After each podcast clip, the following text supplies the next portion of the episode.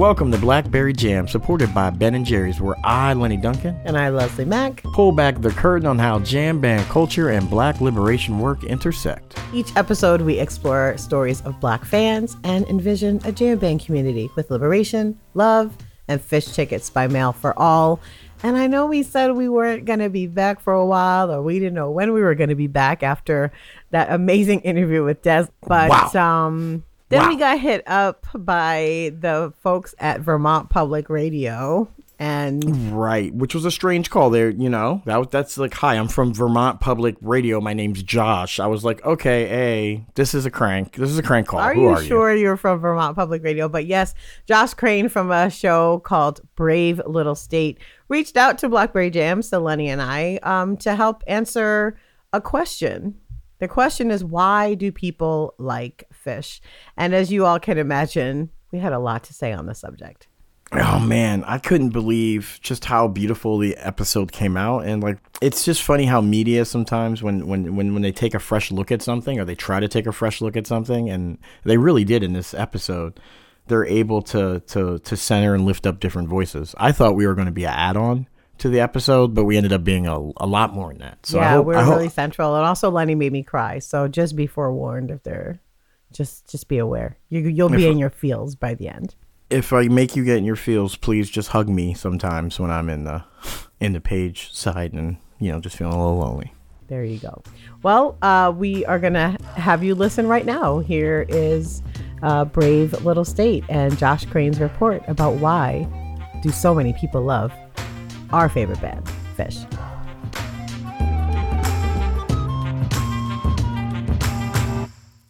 From Vermont Public Radio, this is Brave Little State. I'm Angela Evancie. And just a heads up that there's a bit of profanity in this episode. And we also acknowledge the existence of recreational drugs and drug culture. That's BLS producer Josh Crane, who's taking the reins today. Yep, so fair warning. About the swearing and the drugs, not about Josh. Whatever you say. I like to take LSD about six times a year and go see Phish, and that's my church. some people ask like what religion are you and i kind of jokingly say Phish is my religion but you know is that a really a joke You may have heard of a band called Phish. That's P H I S H. Mama sing sing when she got a jaboo. Papa sing got a jaboo. Mama sing sing when she got a jaboo. Papa sing got a jaboo too. Mama sing sing when she got a jaboo. Papa sing got a jaboo. Mama sing sing when she got a jaboo. Got a jaboo and you keep on drinking too. Perhaps you or your friends went to the infamous Phish Festival in the northeast kingdom town of Coventry back in 2004. It was literally the front page of the Burlington Free Press every day for about three weeks before that show.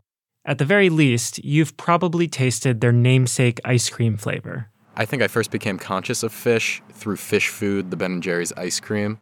The band has deep Vermont roots. They formed in the early to mid 80s, where they were college students at the University of Vermont and Goddard.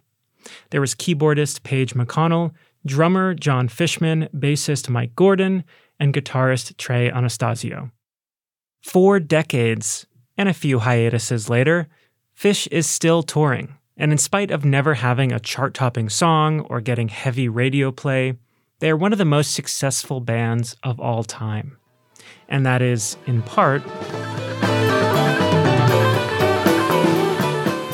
due to their improvisational jams and their rock and roll meets everything but the kitchen sink mashup of musical genres. And it's also due to the fact that they have one of the largest and most passionate fan bases in the world. Maybe you've heard some stereotypes about Phish fans. That's fans, P H A N S, by the way, also known as Phish heads. It's the hemp necklace, the hacky sack playing, corduroy pants, patchouli smelling, like head shop visiting. Even if you're a total Phish newcomer, there's also a good chance you've caught wind of some of the um, discourse surrounding the band. There's only two kinds of Phish opinions. There's I love Phish and I don't understand. I thought you were an intelligent person. Clearly, there are the lovers just being a fan. It's like, oh, you like Phish. It's like, yep, I'm proud of it. My ex husband was a Phish fan. My Chicago boyfriend was a Phish fan. My boyfriend right now is a Phish fan. And then there are the haters. I would say, from a purely musical perspective, there's nothing but hate there. And then there's very few people in the middle. But those people do exist. I met one of them, Ethan Weinstein, and he happens to be today's question asker. I submitted a question uh, to Brave Little State, which I am a fan of, an avid listener, which was, I'm slightly embarrassed to say, why do people like Phish and how did they become such a big part of Vermont music culture? Ethan says he's slightly embarrassed because his questions are genuine. He knows of the band Phish, he just really does not understand why people like them. He feels left out. If I could learn a little bit more about the band, then I might find that entry point into it because it is so pervasive in Vermont. And I've met so many people who have either gone and enjoyed many Phish shows or been dragged to Phish shows by loved ones who love Phish. And so I thought this was an opportunity to get my education.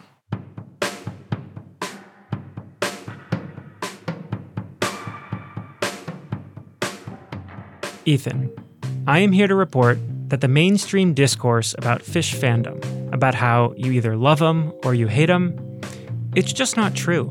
There are tons of people out there who are just like you, stuck in the middle. I'm one of them too. I'm not a Phish hater. I'm not a Phish lover. I'm a Phish. eh? But it is precisely because the polarization between Phish lovers and Phish haters dominates the mainstream conversation that so many of us in the middle never actually make a serious effort to give Phish a chance. Now, if you are a Phish head or a Phish hater, welcome. I hope you stick around. But this story, this one is for everyone who's kind of on the fence about Phish. Maybe you're ambivalent, or maybe you're just intimidated by the whole scene. Whatever reason finds you in this uncomfortable middle space, I see you. I am here for you. I am you. And I am here to help you understand what Phish is all about. Part of that is what they actually sound like. You'll hear clips from their music throughout this piece. We've also mixed in some other podcasty music like we do for all our stories, and which you're hearing right now. Check out our show notes for a track list if you want to know what's what. But for now, I welcome you to sit back and listen as we begin to unpack why some people are like this. What's your guess for how many Phish shows you've been to? Oh my God, hundreds. I have a huge bag of ticket stubs.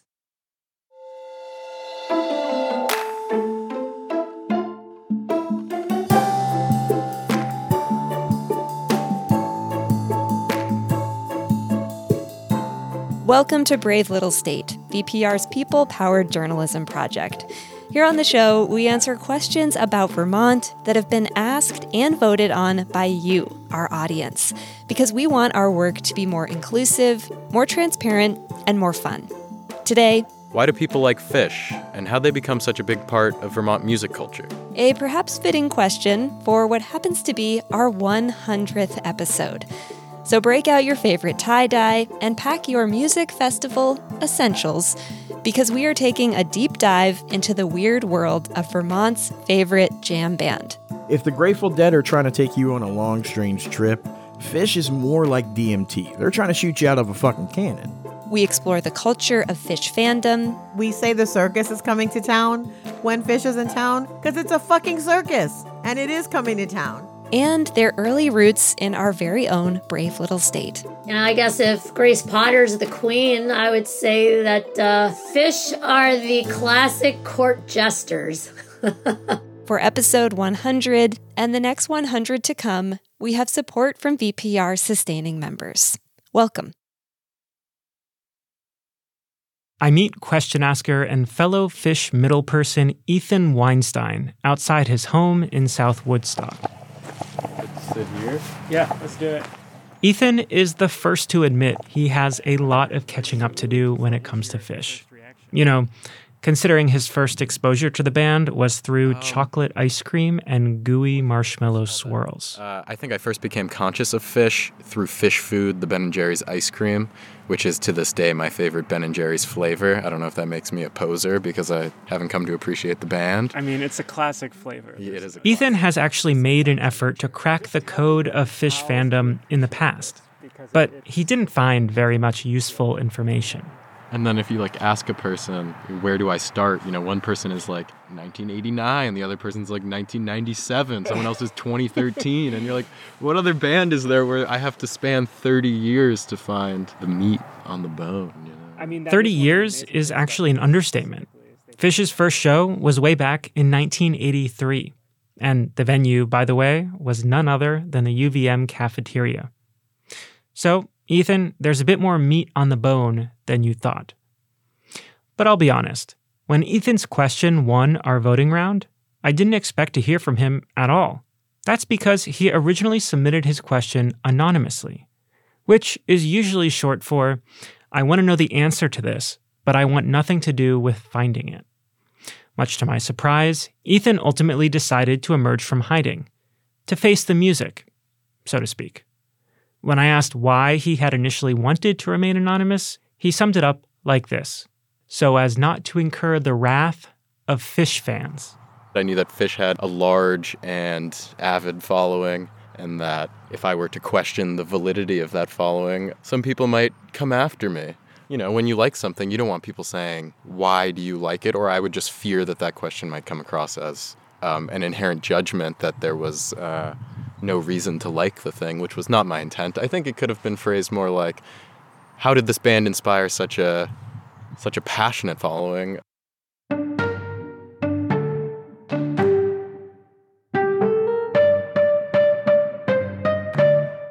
Hi, this is Nina replying to Josh Crane from Brave Little State regarding why I love Phish. Hi, my name is Christina Alaback, and I live in Roseburg, Oregon. Jim. I'm from Natick, Massachusetts. Cameron. I grew up in Virginia and calling about Rob Fidew, calling from Nashville, Tennessee. We put Ethan's question to all of you. Uh, the voices you're hearing are people who left messages on the Brave Little State hotline. And I live in Morrisville, Vermont. I'm in Lantana, Florida. Hey, uh, this is Andy calling from Heinsberg. I just saw this. While reporting this story, I uh, temporarily rebranded our hotline as a Phish phone, a safe space for uh, people to speak their true feelings about Phish. And you will hear from this trove of Phish related voicemails throughout the episode.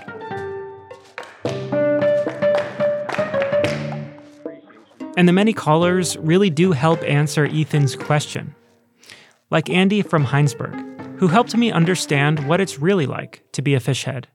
Honestly, amongst my friends, it's we follow the band in the same way that other groups of people would follow like a sports team, where when they go out on tour, we keep up with the set lists and we talk about them, and we'll stream the shows live together, much in the way someone would watch our sports game together and compare, you know, the health of the band and what they're doing compared to a year ago, et cetera.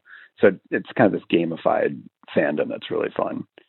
And then there was Philip Ortego, who called in about the smaller, personal moments of fandom. I was listening to Phish tonight in the living room during dinner, and I listened to a song called Halley's Comet. And one of the lyrics in the song is, I love meatballs, so you better get ready. I love meatballs, so you better get ready. which is a really silly lyric that doesn't really mean anything.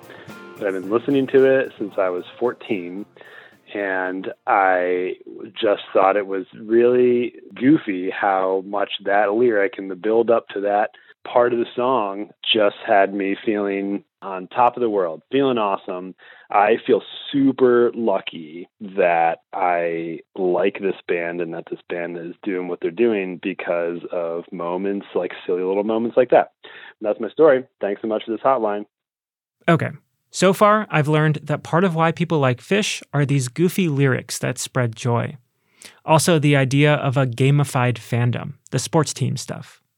But then we got a call that started to shed light on something much more akin to professional fandom. Hi, my name is Christina Alaback, and I live in Roseburg, Oregon, where I'm a theater professor. I'm calling because I love Phish so much, I wrote my dissertation about the Phish scene. And in 2019, a group of us Phish studies scholars put together the first ever Phish studies conference at Oregon State University. A Phish studies academic conference? Nice to meet you, Josh. Yeah, it's nice to meet you. I had to know more. I know. Well, if there's two things I love talking about, it's scholarship and Phish. And Christina, or Chris, has the credentials to back it up. The title of her master's thesis was Surrender to the Flow Identity Performance of Phish Fans. Now she has a PhD, and in 2019, she joined a group of other Phish scholars putting on the first ever Phish conference at Oregon State University. It was wonderful. it was just what it was like it was a dream come true, right? Like you spend so much time on a scholarly project and lots of people are like, "Hmm, that's weird." And then suddenly you're in a group where it's like, "All right, this isn't weird anymore." Right? Like this can be a legitimate thing to study. The conference sessions had titles like Philosophical Approaches to Phish, or Community, Identity, and Utopia, or The Health Risks and Benefits of Phish. Chris says one of the best parts of the event was who actually showed up to these talks. It wasn't just scholars that were there, like Phish fans came. And people were really interested and people wanted to talk. To be clear, there were Phish fans who were scholars there, like Chris, and also Phish fans who were not scholars, and also scholars who were very much not Phish fans, like the person who introduced Chris's session called Phish Fan Community and Culture. Hi, uh, my name is Marta Kunecka. I teach philosophy here at Oregon State University, and I know absolutely nothing about Phish. I am just now finding out something. So, Phish is still a very mysterious phenomena for me. And you are almost like a s- secret society to me.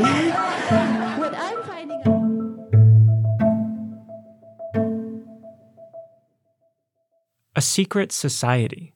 She says it as a joke, but that exclusionary feeling is what a lot of people dislike about Phish. Our question asker Ethan, for example, has tried listening to their music. I haven't found an easy entry point. Some of it is difficult listening. It's a consciously self referential and I think insider culture, which as an outsider makes it an intimidating thing to try to, you know, burrow your way into. Some people on the outside of Phish fandom talk about how intimidating and insidery Phish fans can be, in addition to their music. And there is definitely a subset of Phish heads who act as obnoxious gatekeepers, judging anyone for not knowing Phish trivia like the full set list from their show at the Palace Theater in 1993. There have also been more serious instances of Phish fans ganging up on anyone who deigns to write something negative about Phish and their fans. I was in touch with one such journalist while I was reporting this story, and understandably, they did not want to go on the record. But it is possible to develop an affinity for Phish in spite of this subset of fans. That being said, Phish's music is insidery and self referential on purpose and it's harder to have an appreciation for the band without understanding at least some of those references. For instance, back in the 90s, Phish developed a secret language of musical signals that they used to communicate with fans during live shows. Naturally, it was meticulously cataloged by Phishheads, and one breakdown can be found on phish.net, which is a sort of fan generated Phish encyclopedia. Here are some examples of that secret language. All fall down.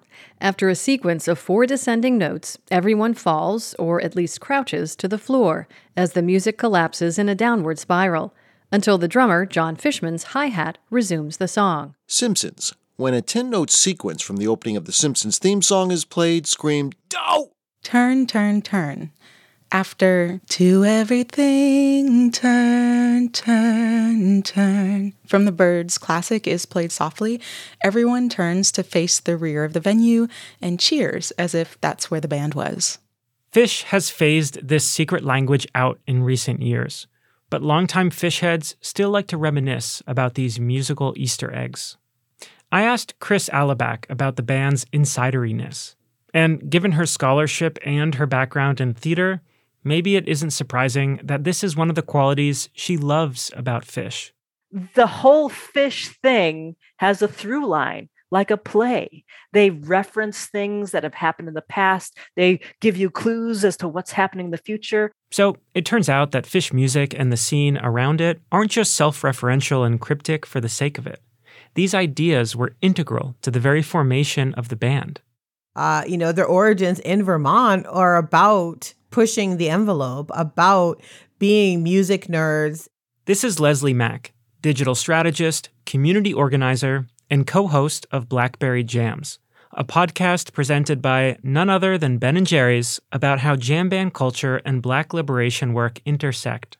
And full disclosure here, VPR also has support from Ben and Jerry's as well as the Ben and Jerry's Foundation. Leslie's co host on Blackberry Jams is Lenny Duncan, an author and ordained minister. Sometimes people accuse me of being a theologian, but I'm not that white. And I am the co host, co creator, and weird fucking writer guy on uh, Blackberry Jams. Lenny and Leslie live in Portland, Oregon, and Charlotte, North Carolina, respectively. So we all powered up our Zoom machines and chatted for a while from our three digital boxes. Lenny was smoking a joint, and the whole vibe was very relaxed. They're both longtime Phish heads and friends, and listening to Blackberry Jams was instrumental in my own Phish education. I think the story of our podcast is that we're two people who are talking about white supremacy in the Republic, and where we go for healing is this really white space and talking about why that is strange. Lenny and Leslie compare attending Phish shows with, quote, purchasing white privilege for a few hours. I'll say that as a, you know, as a black woman and especially as a black woman organizer, when we attempt to hold those same types of spaces in black community, we're met with violence, we're met with shutting it down, most likely with police involvement. And so for me, it's a place to kind of live out the dream of what community can be, um, even though it's an extremely white space. I really dig the fact that uh, Phish is one of the few places that like weirdos can go be weird, and there's few places in America that black folks can be weird. The weirdness that Phish shows make space for, and maybe even promote, gets back to the weirdness of the music itself. Lenny and Leslie schooled me on some pretty key Phishtory. Their first album was their dissertation right? Yeah, thinking about what does this mean to apply a cerebral, esoteric approach to music and coming together in that. We don't have time to explore exactly what a cerebral, esoteric approach to music actually is, but suffice to say that Phish is one example of it. Trey Anastasio's thesis at Goddard College became Phish's first album, The Man Who Stepped Into Yesterday. And the album is definitely weird. It's this epic tale that takes place in a made up land called Gamehenge, featuring made up characters and sometimes made up words.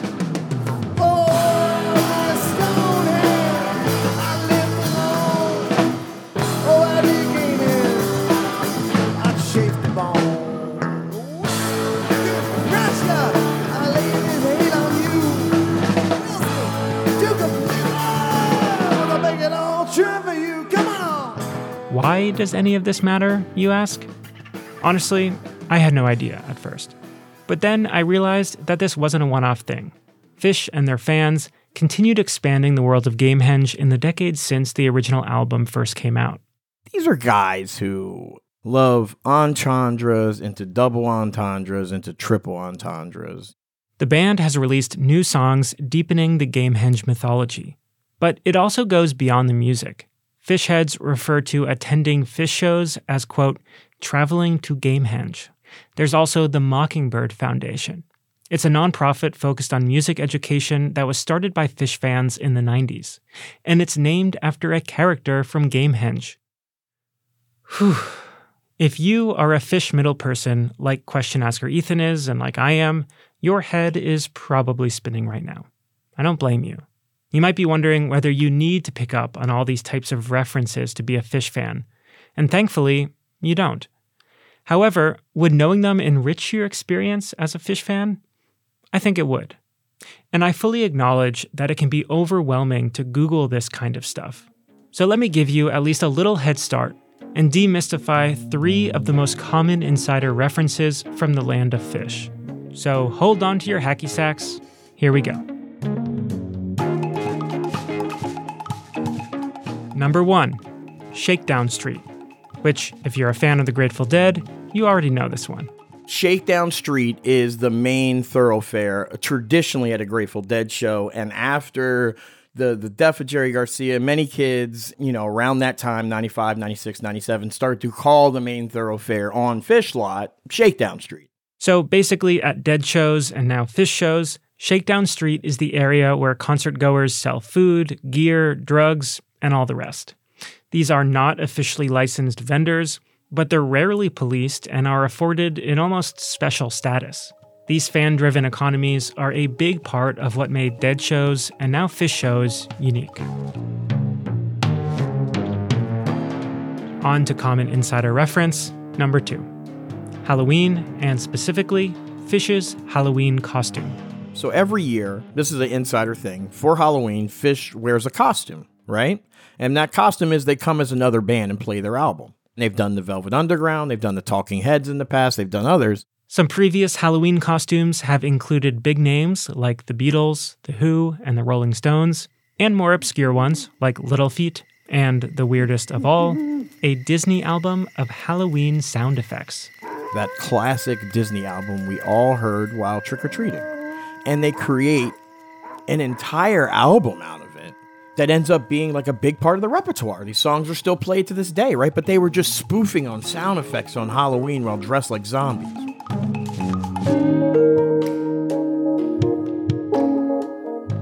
This brings us to the third key reference to understand from the Phish canon the different eras. Phish is kind of divided into 1.0, 2.0, 3.0, and then there's like an argument whether or not we're in 4.0. Of course, die-hard fans debate the specifics, but the best I can tell is this. Phish 1.0 was by far the longest era, spanning from the band's formation in the 1980s all the way through the summer of 2000. Then they went on hiatus from fall 2000 until they came back at the very end of 2002. So, Phish 2.0 lasted from the end of 2002 until the band broke up in 2004. And I want to pause here because the band's breakup was a big deal. The four members, and frontman Trey Anastasio in particular, said there was too much pressure and they were burnt out from decades of touring. Trey later revealed that he also needed the time to get clean. So, Phish announced in May of 2004 that their two day festival in Coventry, Vermont that summer was going to be their last show ever. And it was literally, I mean, I, am not even kidding. Like, it was about two or three weeks where every single day there was a picture of Phish and an article on the front page of the, the Burlington Free Press. This is Emmett Mosley. Not a Phish fan, but he did grow up in Derby Center, right next to Coventry. And for a town of just a few hundred people, a gigantic festival that was also supposed to be Phish's last show ever was kind of a big deal. You couldn't avoid that this was happening. And I could see from like not too far from my house, like the field where they were setting this whole thing up. VPR made a documentary about this show back in 2004, and the elements, torrential downpours, which led to gross ankle high mud basically matched the vibe of the festival goers, including a woman named Jill, who was featured in the documentary. There was just this undertone of like melancholy that you can feel it like everywhere you are here. It's different than how the other festivals have gone. I think it's because people are really, really sad. I try not to think about it. Like I could cry thinking about it. I think a lot of people are going to be extremely emotional. I think the band. Of course, that wasn't the end of Phish. Trey got sober, and about four years later, in 2008, they broke the news, much to the delight of Phish heads everywhere. You know, I was on all the newsletters and everything, and I woke up one morning and had an email announcing that Phish was getting back together. This is Alex McMillan, my one friend who is a Phish head, at least openly. He was in high school at the time. And my reaction was to sob. I just bawled my eyes out for about half an hour, and I was at a boarding school at the time. I was just running around the dorm crying, and people thought that you know my parents had died, or you know uh, someone had been hurt, or some horrible crisis had happened. Nothing to see here, just Phish reuniting. And thus began the Phish 3.0 era, which lasted until the pandemic started in 2020. And finally, Phish 4.0 began with their first show post COVID lockdown in 2021 and continues to this day.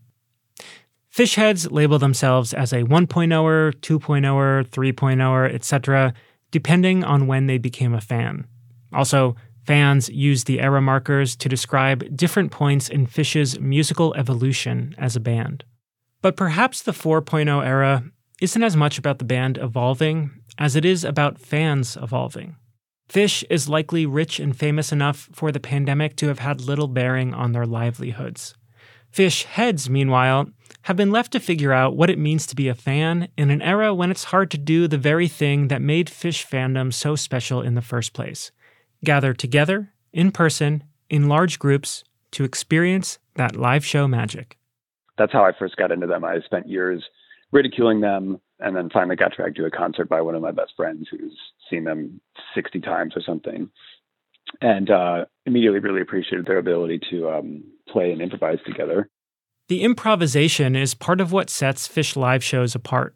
The combination of the band's musical wizardry and onstage chemistry manifests in the form of long, drawn out jams in the middle of concerts. I feel like there is this hope in this band working together to improvise. It's not like we sit in the audience and then we watch a show. There's an energy that we give to them, and there's an energy that they give to us. It's the only band I've gone to that I feel like they know me. that seems so kind of ridiculous now that I hear it coming out of my mouth. I spent a lot of money to go see the Red Hot Chili Peppers in, in next year, and I'm gonna have a great time. But I also know what that set list is gonna be, and I know it's gonna be exactly what the radio edit is, and I know that I'm gonna be able to sing along to every ad lib because that's what they're gonna play. And Phish is the antithesis of that. It's about improvisation. It's about spontaneity. It's about a shared experience that only happens in that moment at that time. And that's the beauty of the music itself. One of the notable things about Phish, though, is that their music isn't always beautiful. Not in a subjective way. I mean, like, they often mess up on stage. Hey, this is Rowan Cameron. I grew up in Vergennes. I'm calling about the upcoming Phish episode. I love Phish because you just never know what you're going to get at a Phish show. They haven't repeated a set list in almost 2,000 career shows, and even each version of the same songs will be slightly different than the rest. Walking into the show, you could be in for the best Phish show you've ever seen or not, and you never know until they start playing. I love artists that take artistic risks, right? Because the payoff is so great, but there's a chance you will massively fail they have failed. This idea of a band you paid good money to go see failing and putting on a bad show, and not just having that be okay, but even welcomed, it's kind of hard to wrap your brain around. But fans embrace it. It's all about the energy, the rule breaking, and the relationship between Phish and their live audiences.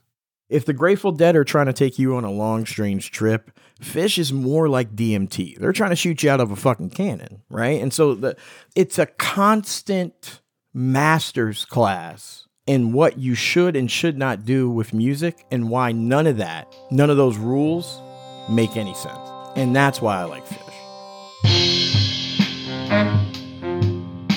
When we come back, I mean, John Fishman was everywhere, and he became friends with everybody. Everyone knew John. A return to the beginning of the Phish 1.0 era, how the band's origins in Vermont reveal the secret sauce to their success.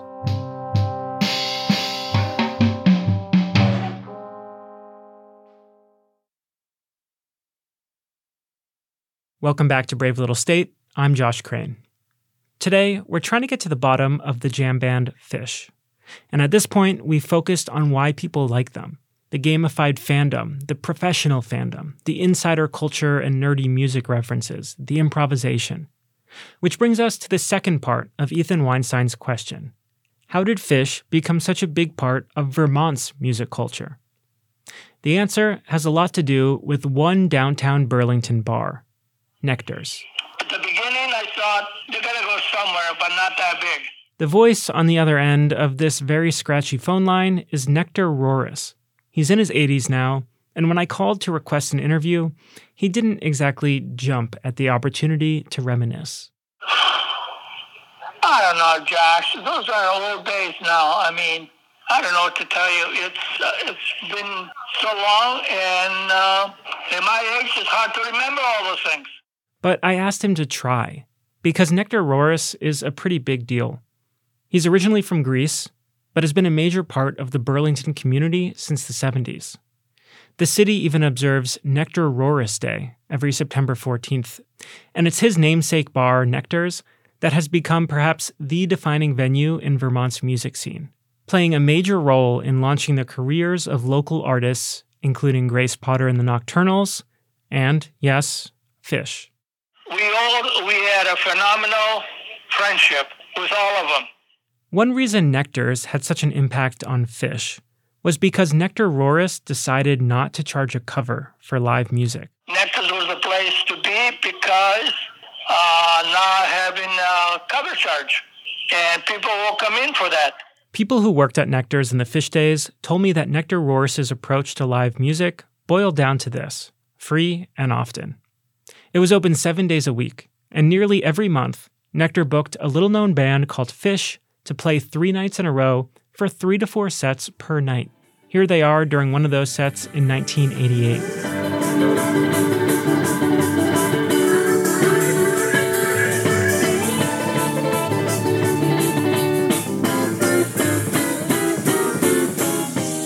These shows gave Phish a golden opportunity to form a real connection with people. And those people could always count on when the band would be playing. It was good for both of us, them and us. I think the Phish uh, home was Nectar's, where they make a lot of money or not, they had fun. All their friends will come and see them. Uh, I went started UVM in 1988, the fall of 1988. This is Stacy Steinmetz. And the very, very, very first weekend I was at UVM, we doubled down on bikes and went to go see this band called Phish. And from the very beginning, it was like, oh my God, these guys are great. And by the time I came around, I saw the last shows at Nectar's. So they were kind of graduating out of Nectar's and slowly started playing some other campuses at other colleges, which we would go to all of them. It was so much fun. After a few years, Phish gained a large enough following that they outgrew Nectar's. You know, when they become big, I couldn't handle them. I mean, there was no way the fire marshal would let me have them. But the legend of Nectar's lives on in Phish lore. In 1992, the band released their third studio album, which they dedicated to none other than Nectar Rorris. It was called A Picture of Nectar.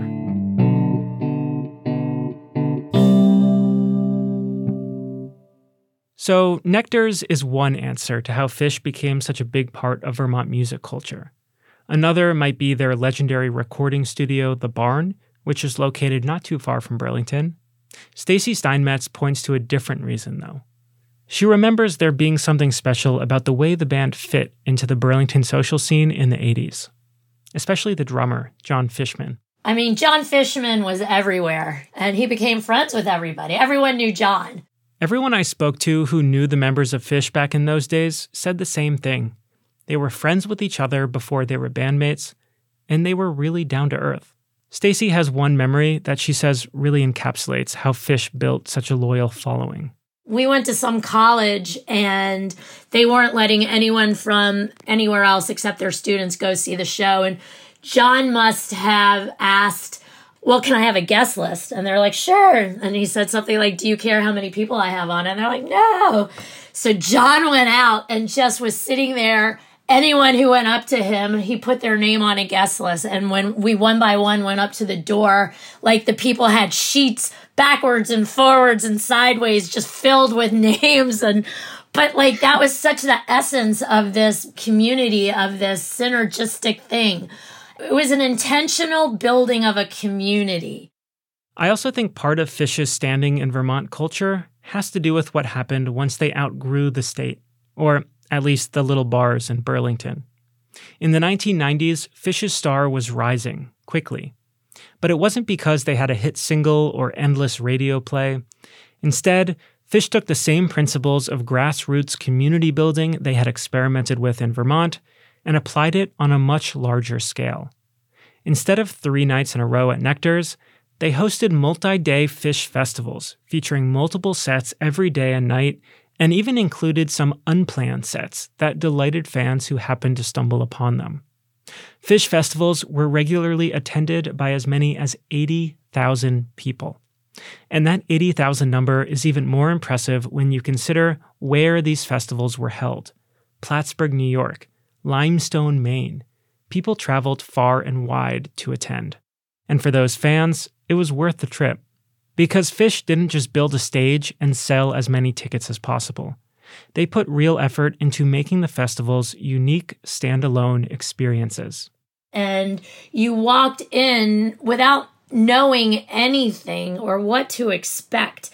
They were brilliant in just creating all these pieces that were light and fun and connected and kept you wondering what's next. While they were planning Clifford Ball, the first of these festivals, they consulted an 1100 page book about designing communities called A Pattern Language. The result?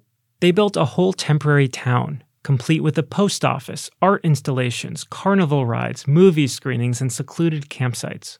These types of things might sound familiar to music festival goers these days, but these ideas came directly from Phish festivals in the 90s. They probably have a long list of shit that they've been like, what if we did this? And what if we did that? Um, it's really exciting for bands to do that. I think the music industry is so focused on a cookie cutter approach to making music, putting out music, and interacting with fandom. And Phish has said throughout its entire history, fuck all of that. We're going to do something totally different. The most epic of all Phish festivals was Big Cypress, hosted on the Big Cypress Indian Reservation in Florida. It lasted from December 30th, 1999 to January 1st, 2000. It was literally the largest gathering on planet Earth to ring in the new millennium. And not only that, but Phish played a seven and a half hour set from midnight on New Year's Eve to sunrise on New Year's Day.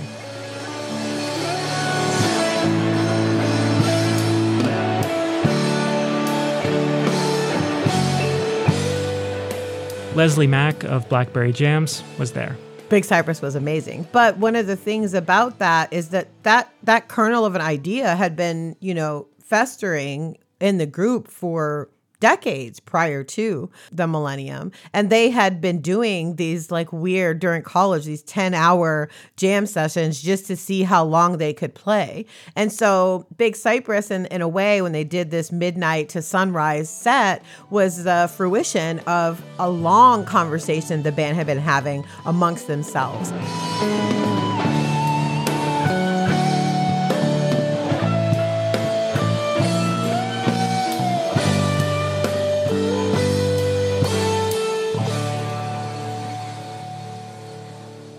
The success of Phish's festivals in the 90s and early 2000s directly led to the boom of the music festival industry that happened soon thereafter. Bonnaroo, for instance, the founders literally consulted with Phish's festival team. But there was more to the rise of Phish than music festivals. Remember the impromptu guest list that John Fishman put together at a college show in Vermont? Well, Phish continued breaking the so called rules of music fandom. They encouraged fans to record their live shows at a time when most bands were discouraging their fans from doing the same thing. This led to a whole fan economy of swapping tapes and later torrenting music files to compare a version of a song played at this show to a version of a song played at that show, and so on. And this is why, even without the marketing muscle of a traditional record label or tons of radio play, Phish's popularity exploded anyways. It was all grassroots, the fans were the marketing team. Where they are now is where they always dreamed they would be, with a huge fan base that's very devoted to them, that's not dependent on radio singles or album sales or any of the things that the music industry says you're supposed to want to, uh, in order to be a successful musician, be beholden to. These days, there's an app that lets fans stream concerts from their couches, which is known as going on Couch Tour, and internet forums where fans catalog set lists and debate Phish minutia there are niche communities for Phishheads who like coffee and crafting and scuba diving, to name a few. Phish Chicks is for women fish heads. Phish Hens is for women Phishheads over the age of 50. Brian and Robert is a group of queer Phish fans. Free, P H R E, is fans for racial equity. The Fellowship with a PH is a group for sober fans. And yes, there's a group where single Phish fans meet other single Phish fans.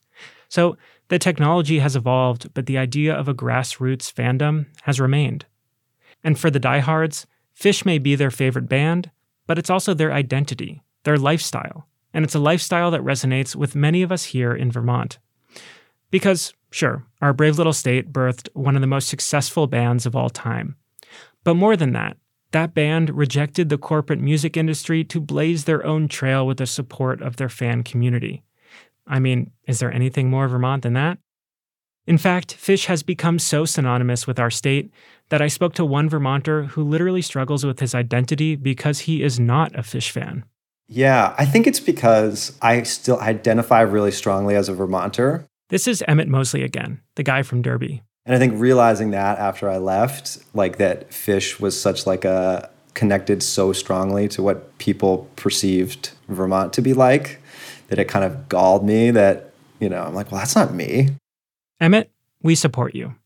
You can definitely be a Vermonter without liking Phish. Just don't expect their high standing in Vermont music culture to change anytime soon. And I guess if Grace Potter's the queen, I would say that uh, Phish are the classic court jesters.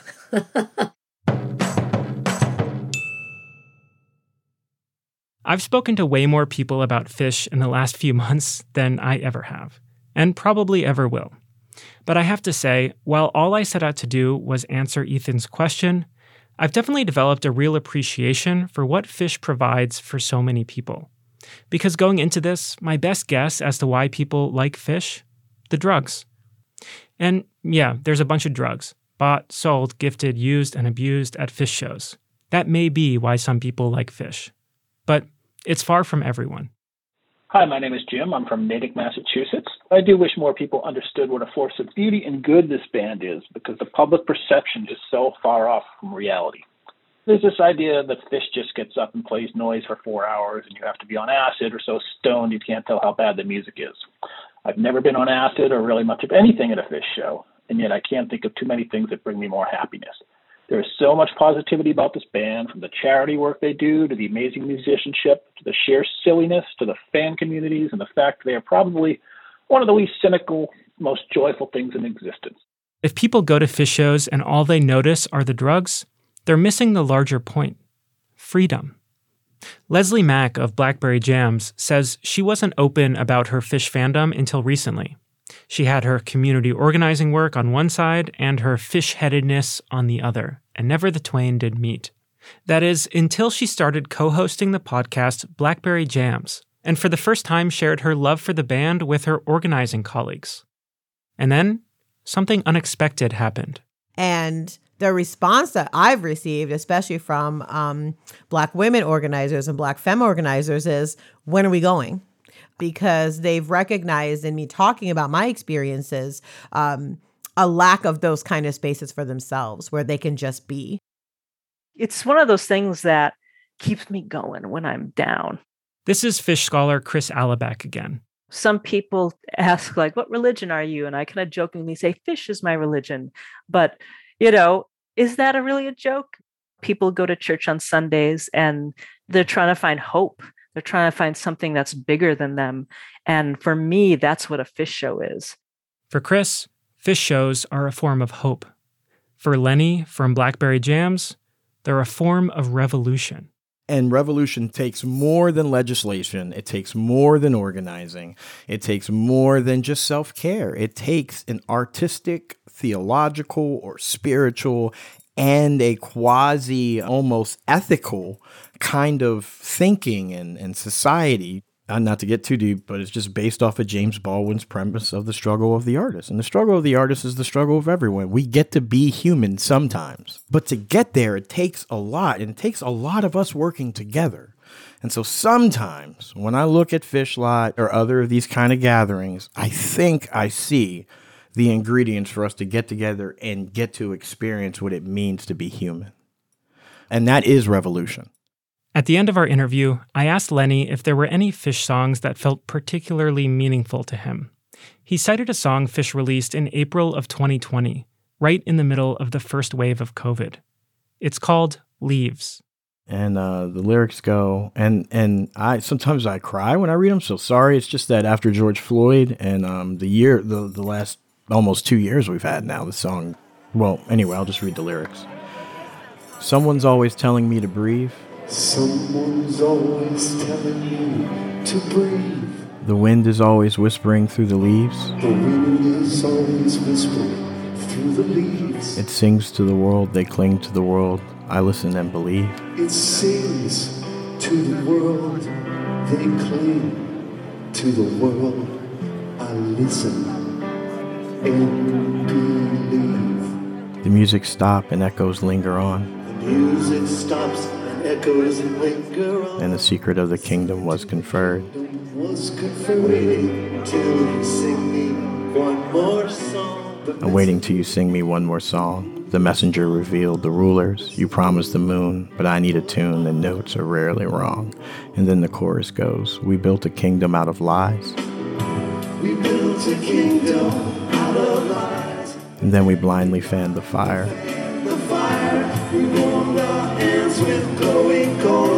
but now they rain down from the skies. Rising volume, muffled moans, thoughts conveyed in undertones. We built a kingdom out of lies.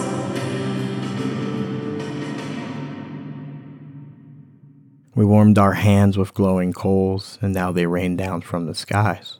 Rising volume, muffled moans, thoughts conveyed in undertones. We built a kingdom out of lies. And in that moment, April 1st, 2020, there were no more prescient words for me. And then May 25th, 2020, um, it became sort of an anthem. This idea that there is another American story and it can only be told when we gather and listen to music, that'll never be defeated and it'll never die. That, that, that's eternal. That's one of the things that truly is eternal.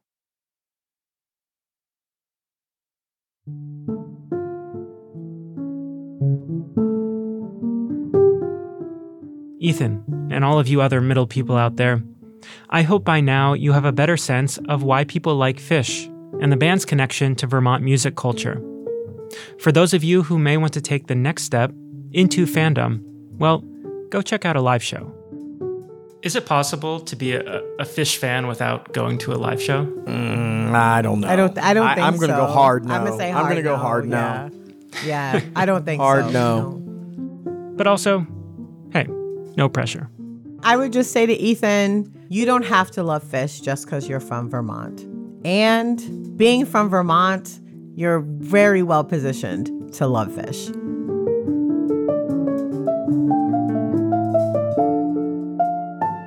Josh Crane.